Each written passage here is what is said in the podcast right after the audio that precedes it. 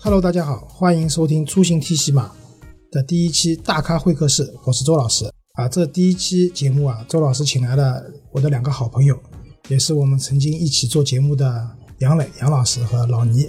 对吧？我们之前的节目叫《老司机三人行》。呃，Hello，大家好，我是老司机三人行的杨磊，但我不是大咖，对我只是周老师的好朋友。大家好，我是老倪，很高兴能够再和周老师一起录节目。那今天这个场景啊，其实我已经很久没有就是出现过了，包括我们就是老司机三人行的，就是听众朋友一直在节目下面问我，啊，周老师怎么不来啦？周老师怎么不上节目啊？那我只能告诉他们，对吧？周老师工作比较忙，因为周老师现在在。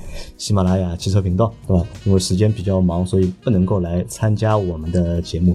但今天的这期节目啊，就是我会把它转载到我们老司机三人行里面，对吧？让大家可以听到周老师的声音。啊，刚才开场的时候啊，就是我差点说成了欢迎收听老司机三人行，对吧？习惯了，说习惯了，对吧？因为这个节目做了将近两年，一年多两年的时间，还是很有感情的。这里跟所有的听众也打个招呼，因为周老师呢，今年九月份。啊，到喜马拉雅上班确实还比较忙，中间其实陆陆续续我有去到杨磊这边做节目，但是老倪说好久没做，原因什么呢？因为我去，老倪不在，老倪不在，对吧？老倪来，周老师，我们这个三人行很久没碰头了啊，对的。那今天正正正好借这个机会啊，我们三个老老哥三叙叙旧，对吧？三也聚聚，对吧？聚一聚。然后呢，今天这个节目正好也是有新听众，有老听众，对吧？新老朋友。正好都会听这个节目，那周老师也介绍一下，为什么说我在喜马拉雅比较忙呢？啊，第一个就是可能大家不太了解啊，就喜马拉雅的汽车频道，其实我们有自制节目的，对吧？就跟以前周老师在做老司机三人行，我们每周也会做节目。这里跟大家介绍一下，那第一档节目叫《那车我知道》，啊，这个可能是大家会比较熟悉的一档节目，因为在整个我们喜马的汽车频道里面，它的播放量还是比较大的。然后内车我知道周老师开始做了以后呢，我们会做一些调整，就整个这个节目啊，我们会分为三大板块。那第一个呢，还是延续它原来的一个风格。那车我知道其实是聊汽车生活的，就大家嗯开的车对吧，有什么有趣的故事，比如说车子里面进了蚊子该怎么办？其实这个问题也蛮困扰我的，对吧？听完以后发现原来有一些方式方法去处理的。啊，这是第一部分。那第二个板块什么呢？我们会聊一些品牌的故事，就像上一期节那车我知道的节目，周老师和我们部门里面九零后的小姐姐，对吧？一块聊了一下本田的故事。那当然会有区别，就有冲撞啊。就九零后选择本田或者看本田的时候呢，他们眼睛里面更多看到的是像思域啊，嗯，像 GK 五、GK 五对吧？飞度这样的车。那周老师呢，可能第一反应本田雅阁，雅阁，对吧？然后东本的对吧？呃，ins inspire 对吧？啊，包括像 CRV 这样的车子。呃，这可能就是不同年代的人对一个品牌认知不一样，那蛮好玩的，大家可以听一下啊。那还有一部分呢，我们是讲一些市场上的一些呃分析，或者说市场上的一些故事，比如说新能源市场对吧，又有什么事情了？传统的燃油车市场怎么样了，对吧？甚至又有人做到引擎盖上去了，对吧？这些事情我们都可以聊一聊，发表一下我们的看法，和大家分享一些我们的认知。啊，这是第一个节目，那车我知道。那第二个节目呢，叫出行听喜马，也就是现在大家在听的这档节目。那出行听喜马呢，其实大家可以明白，就是当你交通出行的时候听喜马拉雅，对吧？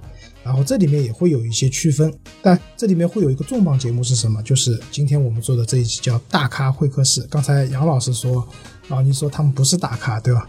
啊，所以其实是这样，他们也是给周老师面子，今天过来捧场的。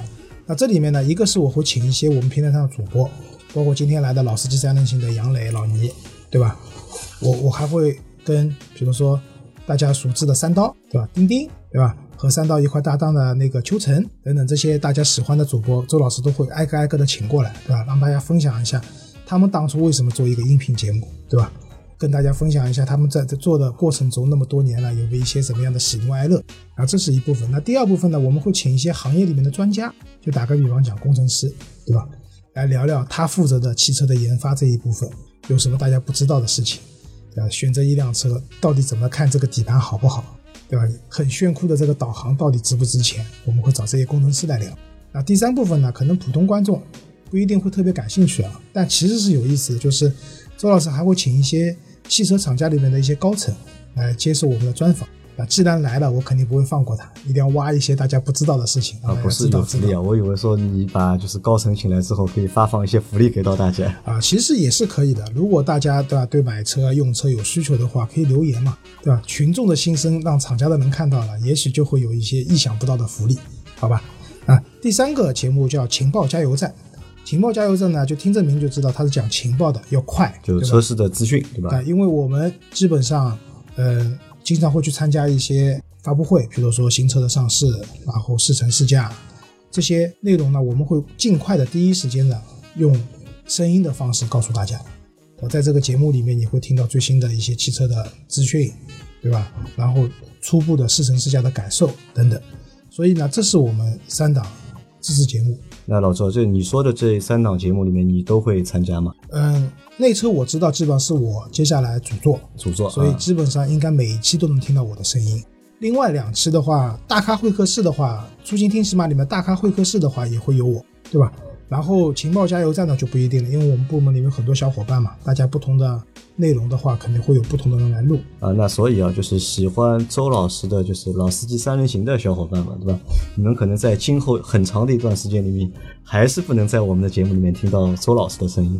那如果你们想听到周老师声音的话，那赶紧关注，关注对吧？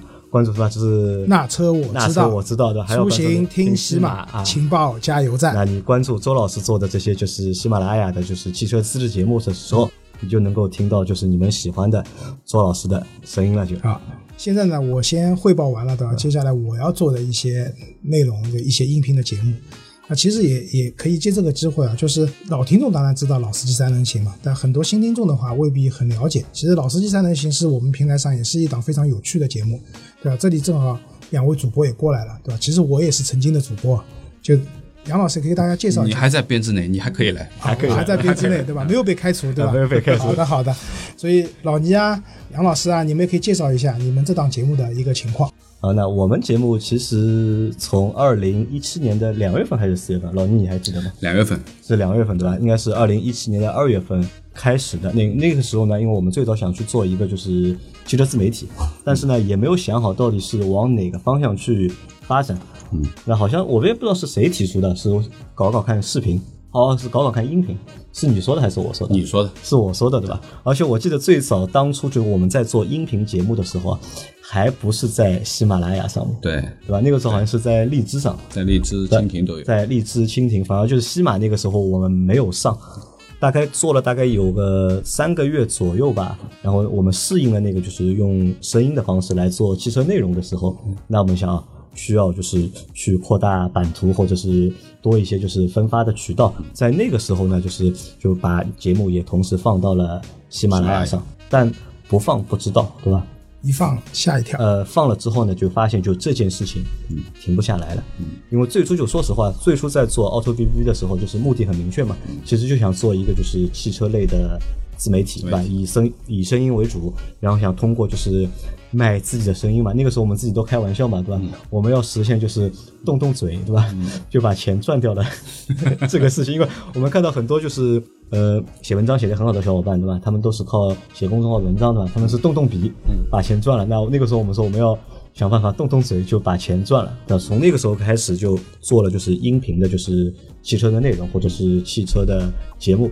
那到了喜马拉雅之后呢，就发现就是一下子就停不下来了。从二零一七年的大概四月份吧，四五月份，大概直到现在，对吧？我们现在有旗下就 Auto BB 旗下就是有好几个节目，对吧？现在我们有大家比较熟悉的一个是老司机三人行，那这个节目大概还是在二零一八年的时候。就还拿了一个就是平台给到的一个奖，对吧？算奖励我们啊十大主播之一嘛。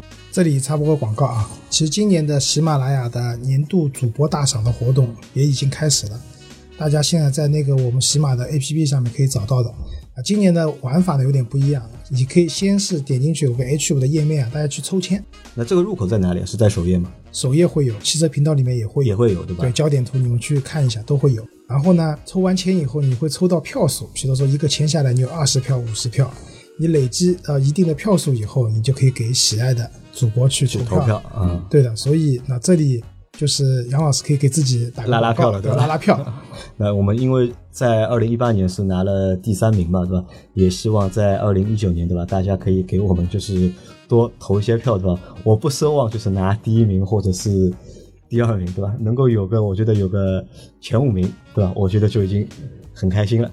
然后继续说我们之前的那个故事啊，就是在二零一八年就是拿了奖之后，就是继续在做嘛。我们大概到目前为止，老司机三人行已经有了四百多期的四百六十六期，啊，四百六十六期，而且这个四百六十六期还有个前提啊，是在我们近三个月就是更新不正常的一个情况下呢，可能我们在最近的三个月已经就是断更了蛮久时间，或者不能够一个星期更新三期节目，甚至有很多小伙伴就是在微信上面和我说啊，他说我们现在已经在听你以前的节目了，那为什么要听？我说为什么要听以前的节目呢？没有新的因为你没有新节目嘛，对吧？因为我喜欢你们的就声音嘛，啊，喜欢周老师啊，喜欢老倪啊，喜欢阿 Q 啊，喜欢张波啊，对吧？他们觉得无聊嘛，没有事情做嘛，那只能去重听或者反复听之前的节目。那在这里也向大家就是表示一个就是抱歉，对吧抱歉？一是抱歉嘛，二嘛我觉得也是怪周老师，对吧？因为周老师抛弃了我们，对吧？来到了一个强力的主播啊，强力主播跑掉了，对吧？少掉一条大腿，对吧？就讲讲当时的故事啊，就那个时候，就熟悉的人知道有个人叫鸽子王啊对对鸽子王叫的名字我就不提了啊。他不知道听得到吗？嗯，鸽子王听不到也让他听到吧。然后呢，那个时候基本上就是我跟杨老师两个人在公司里面等他，然后突然他就说：“哎呀，今天来不了了，嗯今天来不了了。”嗯然后最后那个，但是那个时候好在什么呢？就是我可以跟杨杨磊两个人唱二人转，对吧？因为那个时候其实还蛮有意思的。你想，在二零一八，因为老周那个时候是二零一八年的时候加入我们的嘛，对吧？基本上我们的配置是，如果我们下午录音的话，就是我、老周、老倪，我们三个人。因为基本是老倪是下午有空嘛。如果是晚上录音的话，那就是我、老周和鸽子王。而且因为节目叫三人行嘛，老司机三人行，我们开始呢就始终要保持就是三个人参加节目，但是。后来因为鸽子王对吧，一直放我们鸽子，一直放我们鸽子，让就是老司机三人行实际变成了老司机二人转。呃二人转了，对吧？现在又变成了独角戏了。独角戏了，对吧？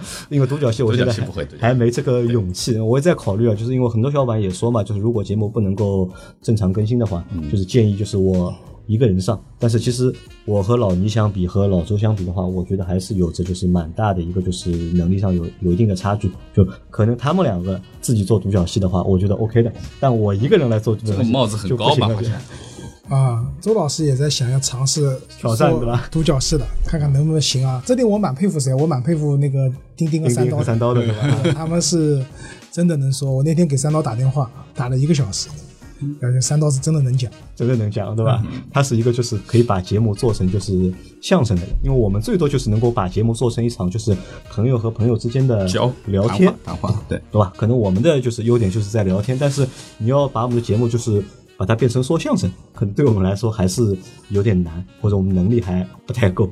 嗯，就是老司机三人行啊，就到今天嘛。其实刚才周老师介绍了，就是我们喜马的自制节目，对吧？其实老司机三人行现在也有一些分支了，啊，也有些？分支，这里也可以，杨老师可以给大家介绍一下有哪些分支啊那？我在大概是今年的九月份吧，应该是九月份还是十月份，我已经忘了。就是我们开了一档新的，就是和汽车有关的节目，但它呢那个是和汽车维修有关的，叫老秦汽球杂谈，汽球杂谈。那这个节目从开播到现在，就是我只能用一个字来形容，火，就是火的程度超过了就是我们的老司机老司机三人行。这个是我就是从万万没有想到的一件事情。呃，从他的成长速度啊，还有就是从他的反馈，包括我们听众的关注度，那我觉得比我们刚刚开始做老司机三人行的时候要快得多了。呃要好很多，因为我们在做老司机三人行前一百期的时候，其实做的踉踉跄跄，对吧？听的人也不是很多，也没有也没这么多评论哎没那么多评论，而且批评的永远比表扬的人要多。啊，但这个说明什么啊？两点，一点呢有一个好的基础了，因为毕竟有一个收听基础，对吧对？的，有个收听基础了，包括制作的基础都在那边了，对吧？你们一开始做那个的时候，那个时候的整体的录音设备，相较现在而言的话，还是要落后一点。啊，对，这个的确是。那第二个呢，就是也说明什么？就是因为我现在也在做汽车的内容嘛，我们要考虑，其实大量的有车一族，甚至是还没有买车的朋友，其实他们对这些啊他们到底关心什么维修保养的内容一定是感兴趣的，对吧？有了车的人，遇到问题了，有老秦这样的热心的大哥哥，对吧？大哥，老师傅 老师傅来解答，呃确实能帮听友解决问题，那大家当然愿意听。那，对于一些可能还没买车的关注的人来讲，他也可以避坑嘛。在听节目的过程中会知道啊，原来这个车质量不咋地，不能买。那个车老秦评价挺高的，可以考虑。其实它会影响很多人，所以这个节目的受众还是比较广的。而且这个节目就是当初在做的时候设计是每周一更，就一个星期我们放一集，然后在这一集里面去征集问题，对吧？然后到下个星期再做一集，把这些问题都回答掉。大概就第一个星期放的是一集，就一周一更，到第二个星期开始就变成了一周两更，嗯，而且近两大概已经连着三周还是四周，就一周。三更了，对吧？就导致就是这个节目，就是每一期下面就是评论，就是昂样上海话讲昂样子，就非常非常多非常多嘛，就搞得就是老秦现在越来越累了。本来就是星期天晚上对吧，八点来我办公室看那点雪片得看半天，啊，对对，然后他每张雪片还得思考一下，想一想，这个不能瞎说。就本来一个小时或者两个小时就能搞定的一个节目录制，现在变成了就每天的每个周的，就是星期天晚上嘛，都要搞到个就是。五六个小时，搞到个两三点才能结束。这个变相说明啊，老秦还是蛮空的，还是蛮空的啊。他其实他不空，他其实不空，他其实不空。周一到周七天天就开店嘛，就就晚上能够陪我们就是做节目。就这里啊，因为我之前和老秦也见过两次嘛，其实我很佩服老秦的。就是我那个时候，当然，喜马的听众啊，就是大家如果有想，尤其在上海的，你想体验修车这个工种的话，可以报名，可以互动，我们安排到老秦店里面，对吧？去实习对吧？去实习对吧？教你们 做学徒，做一些简单的，比如说换个火花塞啊。放个机油啊，这些东西也帮老秦一点忙，对吧？可能越帮越忙啊，越帮越忙啊。那目前就是我们在西马就 Auto B B 下面，就是有两个就是汽车的节目，就一个就是老司机三人行，还有一个就是一个是维修类的节目，就是老秦汽车杂谈吧。就说实话，就是在做这些节目从最初到现在，因为在之前节目也说呢，做这个节目最初只是为了想去赚钱，对吧？通过自媒体的方式，就是做一些和厂家，对吧？等待被厂家。充值嘛，对吧？想靠这个赚钱，但是其实将近三年做下来了，对吧？嗯，几乎就充值的事情没有实现，对吧？也搞的就是这个节目就是入不敷出。但是为什么就是一直没有就是离开，或者这件事情一直坚持做呢？我想了一下，可能主要是两个原因。第一个原因什么呢？第一个原因是在我们在节目选择就是分发平台的时候啊，就是修正了平台，或者是选对了平台，嗯，就是我们选择的就是喜马拉雅。我相信，如果当时那些节目还是放在就是其他几个平台的话，那可能就是我们不可能坚持到现在。我估计最多一年就结束了，甚至半年可能就结束了。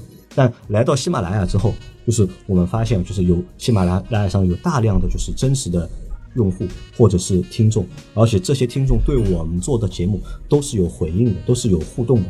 当我第一次接到就是我们小伙伴的一个就是微信或者是私信的时候，他说。他表扬我们节目，觉得我们节目好，然后想来参加我们的节目，甚至有很多就是海外的听众，对吧？还写还写邮件给我们，就是一写可能就写要写个几千个字，呃，对我们的节目进行就是点评啊，然后提出一些就是意见啊和建议啊，反而那个时候让我们就是越做越开心，就越做越起劲。那个时候我们大概第一个就是微信的用户群，就我们有一个就是听众的群嘛，就第一个群大概从一个人到五百人。大概花了大概六个月的时间，就半年时间就凑满了第一个就是满群，但到后面就是人就越来越多，越来越多。现在我们已经有大将近五个群，嗯，那这个也是什么呢？就是说明就是有大量的就是用户喜欢我们的节目，那所以就是让我和老倪还有当时的就是周老师，包括就是阿奎啊，包括张我们这几个主播嘛，在做这个节目的过程当中就不停的在收获，嗯，对吧？因为周老师其实。体验还蛮深的，对吧？因为周老师经常在外面吹牛啊，他他说他是知名主播，对吧？然后他去到就是全国各大城市，对吧？只要发个朋友圈，对吧？就有人会来找他，要有有人来请他吃饭，对吧？是不是啊？周周老师？可能还不一定全国吧，去多伦多也有小全世界也有可能，对吧？是这样，就是说，之前我一直跟他讲的故事啊，就是我们去年广州车展去的时候，不是搞了一个听友聚会嘛？嗯，然后当时。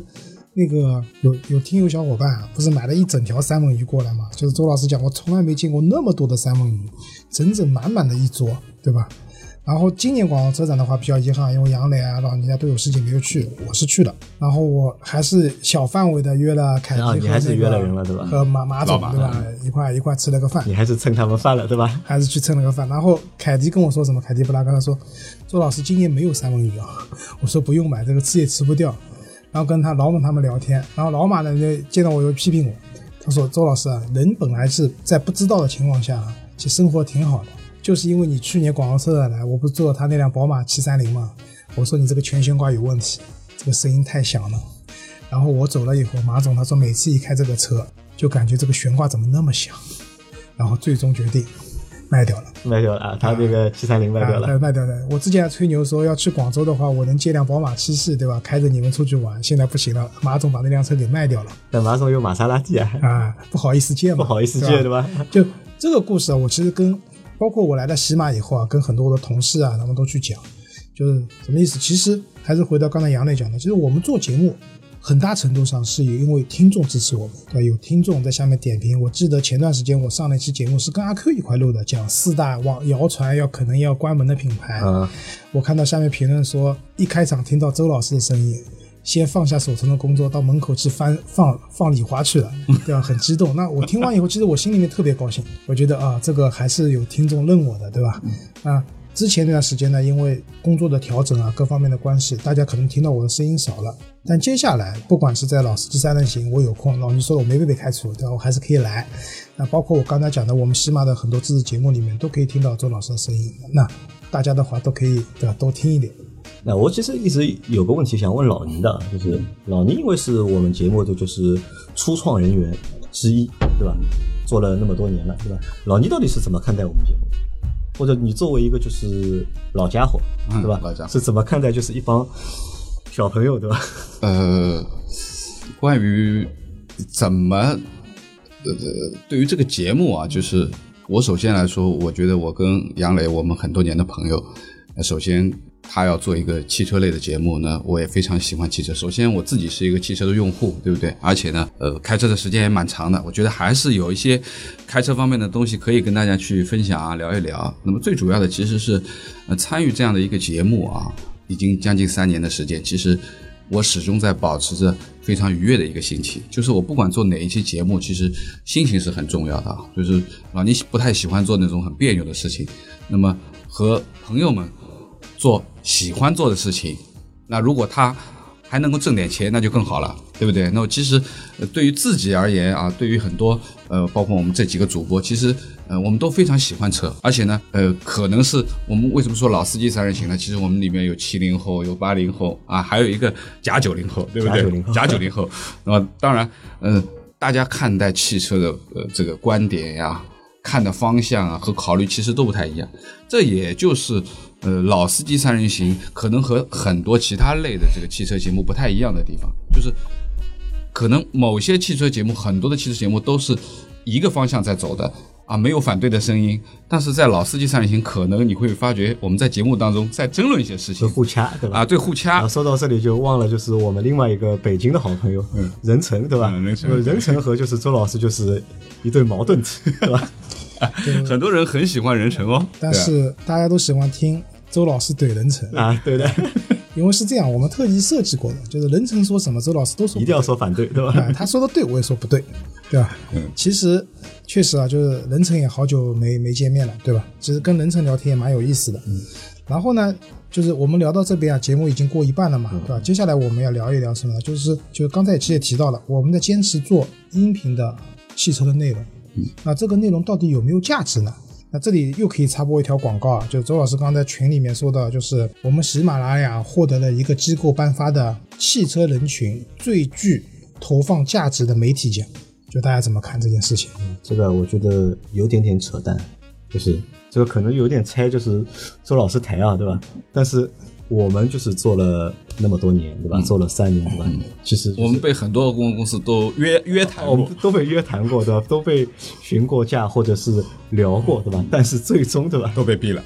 都被毙了，对吧？这个维度不一样，维度不一样，对，就是从我们讲的投放，它包含了就是人群一个曝光的投放，嗯和内容的投放这两块。那其实杨老师不要着急，啊，为什么？就是说，逐步逐步啊，各大那个厂家啊，对音频内容的认知也在提进一步提升，这也是我们喜马拉雅的一个使命。我们要让那些品牌主知道，其实音频的价值所在，深入人心嘛，对吧？我们讲，所以这件事情不扯淡的啊，不扯淡这个讲的不对的，不扯淡的。现在有周老师了，对吧？所以不扯淡了，对吧？对的。那其实我们讲这件事情，其实我想引另外一个话题啊，就是大家觉得就是汽车类的音频啊，那到底有没有用？对，就像你们讲的，被大量的公关公司也好，广告公司也好都谈过询价，但最后都没有下文了，对吧？那是不是意味着这件事情没有意义，或者说没有用呢？那我觉得不是的，就看看你我们怎么想。是我是这么看待这个问题的，就是可以这个问题我们可以从两个方面去看。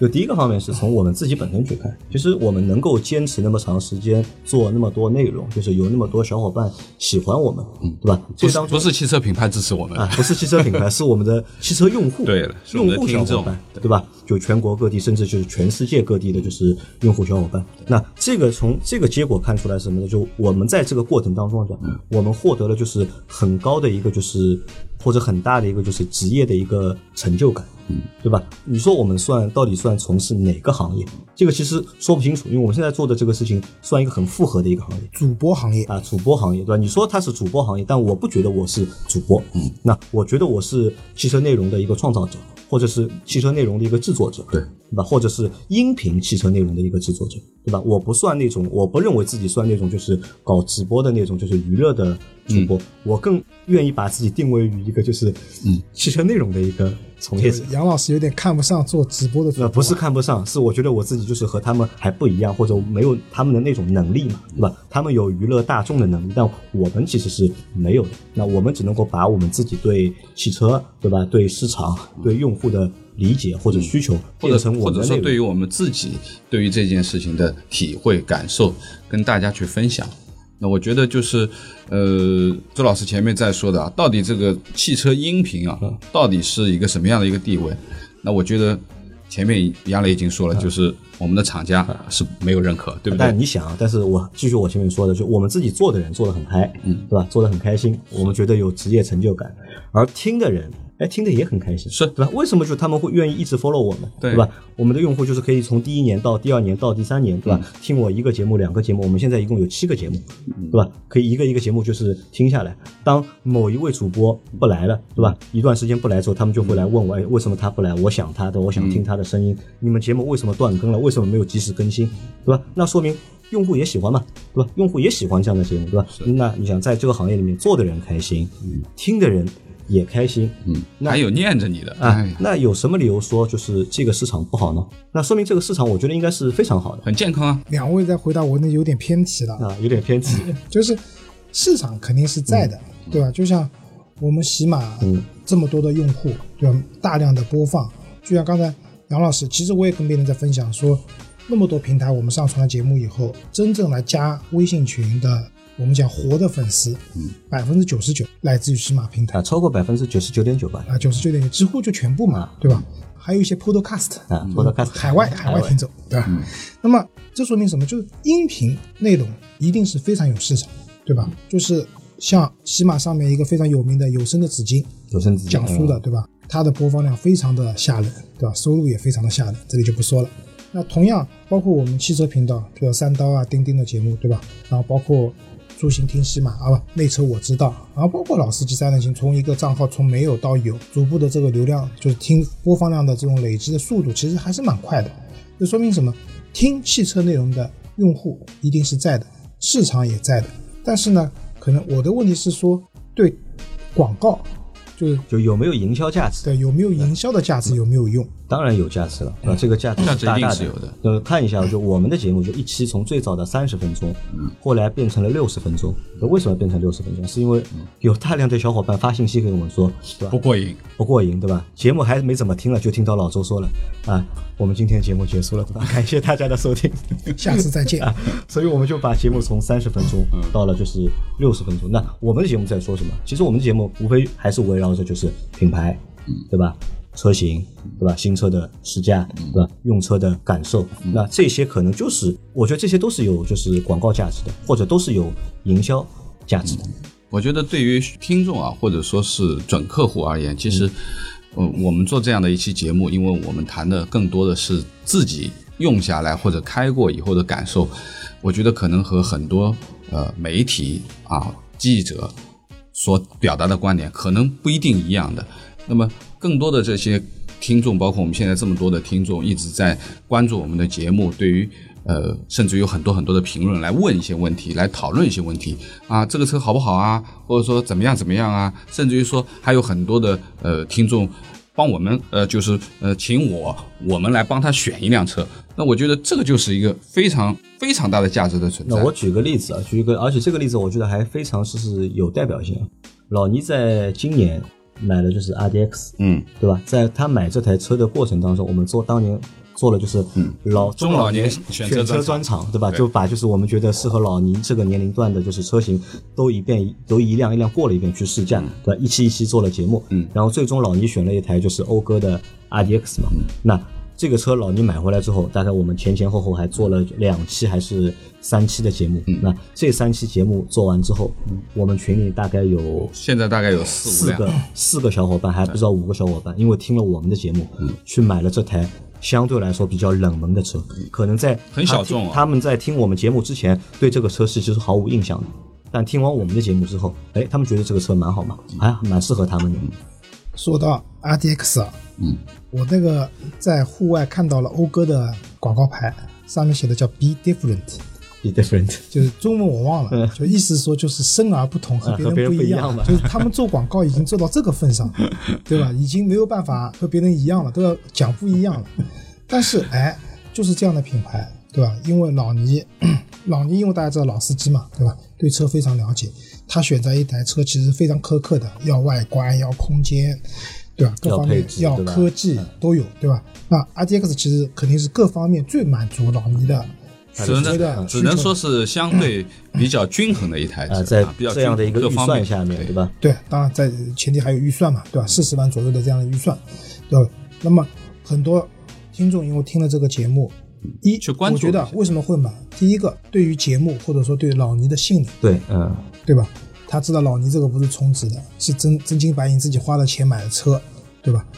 第二，因为对老倪的专业感的信任，一个是对人的信任，老司机嘛，因为对专业感的信任，老司机买的车推荐，对吧？没有错的。那第三个的话，就是因为知道了，对吧？建立好感了，然后再去试乘试驾，最后这辆车的产品肯定本身来讲，产品力像老倪讲的本身是不错产品力是好的因，为有号召力了嘛，其实对对吧？就促进了这样的一个最终的转化好了几条台。其实不光这件事情，之前我们做那个 EMG 六的时候，EMG 六，嗯，对吧？群里面也有伙伴了，最后买了这个车，对，说明什么？那这个就证明是什么？其实汽车音频内容对整个呃营销来讲的话，其实是有价值的。